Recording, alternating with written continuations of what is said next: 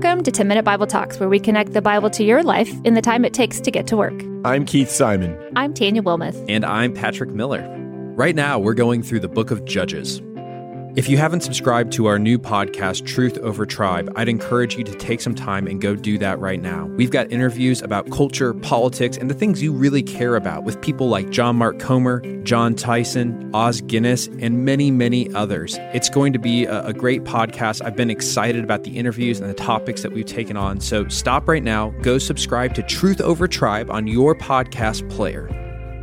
So here we are at the end of our series in the dramatic and dark book of Judges. And as Patrick shared yesterday, chapter 19 recounts the worst atrocity committed against a female in the entire record of the Bible. This woman was sexually assaulted by a mob and she was murdered, and her body was divided and sent out limb by limb to all the territories of Israel to make a point. All dignity and personhood was taken from this woman by a man who claimed her as his property, by a mob who took her for their pleasure, and by a community that did nothing to save her. And so, following this horrendous crime, we find ourselves in Judges 20, where a community is looking for someone to blame. There has to be an answer. How could something so terrible happen? These are good people. We'll put that word good in quotes. This was Israel. They were God's people. How could something go so very wrong? Just a few weeks ago, on a Philadelphia subway right here in the United States, a woman was sexually assaulted while bystanders on the train failed to intervene. They just didn't intervene. The attack lasted eight whole minutes, and according to the police, there were enough people on the train that even if it's dangerous, they could have band together to stop what was happening in front of them. But rather than taking action, eyewitnesses took videos with their phones. It leads us to ask where are we as a society to allow this to happen, and how did we get here?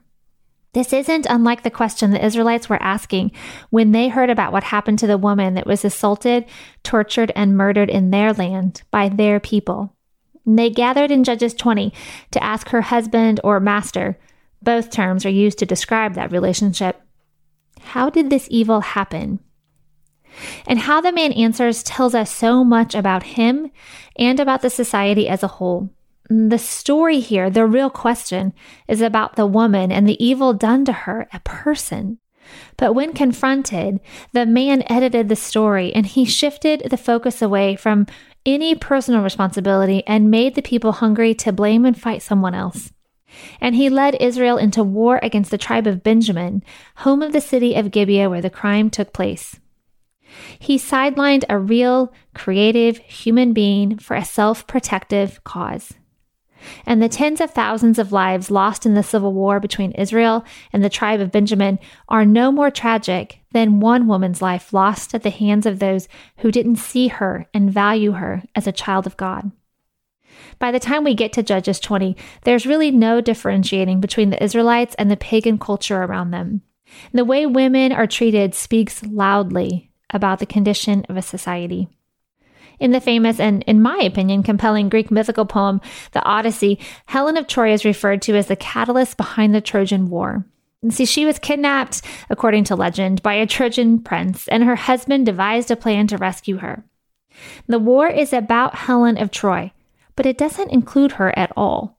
She's a prop and really a piece of property to be reclaimed instead of a person. What sets the Bible apart from ancient literature is that God doesn't condone this kind of treatment of women. Biblical people may still act like the culture, but God is pointing them to a better way. When we sideline people, we chip away at their personhood. When we sideline marginalized people, we reflect our beliefs about their personhood. What has happened to the woman in Judges with no one standing up to intervene for her, defend her, fight for her, reflects the darkness in the hearts of the self serving, idol worshiping people who could have done something different but didn't. The story of the woman on the subway is a very disturbing story. It brings with it anger and grief. This should not have happened. This did happen. We mourn and we need to get better. The ever worsening events of Judges, and in particular the brutal lack of care and concern for what has been done to a woman, is very disturbing. Yet, and hear me out on this, that's the point. It shows our need for grace, the desperate need for God to send his king to rescue his people. When a society is doing what is right in their own eyes, the marginalized become brutalized. And this was the kind of society Jesus was born into. This was the world Jesus came to rescue. Zechariah 9 9 tells us how we should look forward to and respond to God's plan to send a king. And it uses exclamation marks. Unlike my grandpa's text, there aren't a lot of exclamation marks in the Bible, so when we see them, they tell us something about the way we should respond. It says, Rejoice greatly, O daughter of Zion! Exclamation mark. Shout aloud, O daughter of Jerusalem! Exclamation mark. Behold, your king is coming to you, righteous and having salvation is he. Matthew 21 5 quotes the same verse when Jesus sends two disciples to untie and retrieve the donkey he will ride as he enters Jerusalem. He is the one. We rejoice and shout aloud because he has come. One of the longest conversations recorded in the New Testament takes place between Jesus and a Samaritan woman. He sees her at a well and asks her for a drink. And her response helps us understand the cultural relevance of this request because she says, How is it that you, Jew, ask for a drink from me, a woman from Samaria? But Jesus continues his conversation with her, and this woman is the first to hear and believe what Jesus says that he is living water. She heard this even before the disciples who were traveling with him did. So when the disciples came back to find Jesus and saw him talking with this woman, they marveled at what they saw. But they kind of dismissed the woman and just wanted Jesus to eat. They were still focused on food. But the woman was out sharing what she had seen and learned from the Savior of the world with anyone that would listen. She heard and she believed. And John tells us in chapter 4 of his gospel that she rushed into town to share her testimony, and many believed.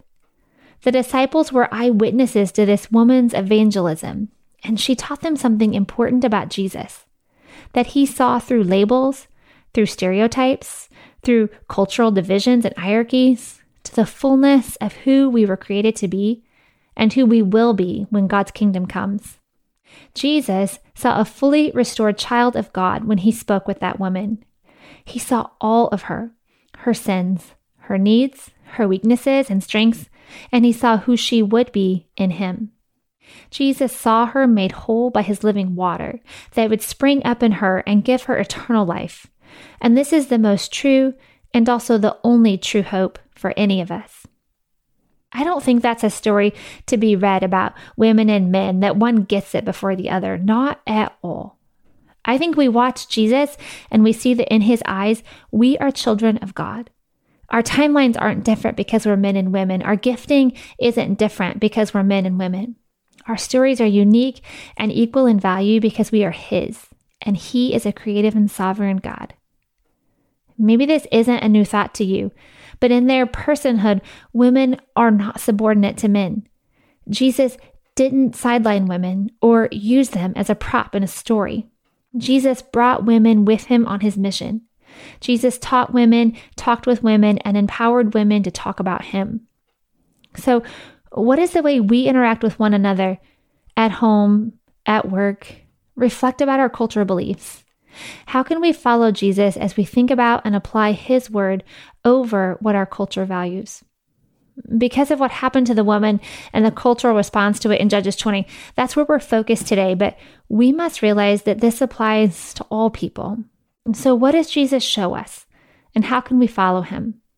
Well, first, we don't talk about, we talk with.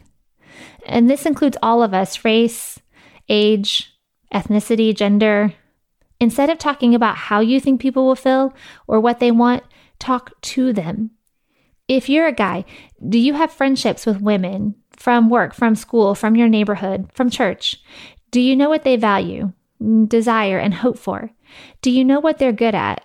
And are you willing to learn from them? Next, we make room in our thoughts, in our family, in our leadership, in our work.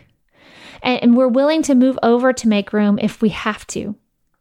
When all four of my kids were little, making room for them to plop and snuggle in bed with me didn't mean I laid there comfortably and luxuriously. No, it looked like me clinging to the edge while they jumped, wrestle piled, and plopped all over the place. Making room takes you out of your comfort zone, and maybe you're not even the center of attention anymore. My friend Mindy, who works in the finance world, says it well.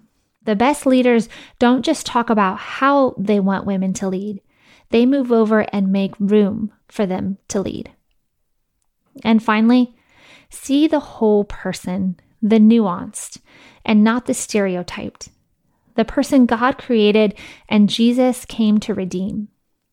Don't look for stereotypes to decide if you're willing to listen to someone or to follow them. Jesus is the King who came to rescue us from thinking like our culture. Jesus came to restore our hearts and our vision so we could be like him, so we can see him, so we can follow him. Thanks for listening. If you've enjoyed this content, please subscribe and give us a rating. That helps others find this podcast more easily. Also, ask yourself who you could share this podcast with. Texting an episode to a friend or family member is a great way to help them grow spiritually. If you want to go deeper, check out our show notes for book recommendations.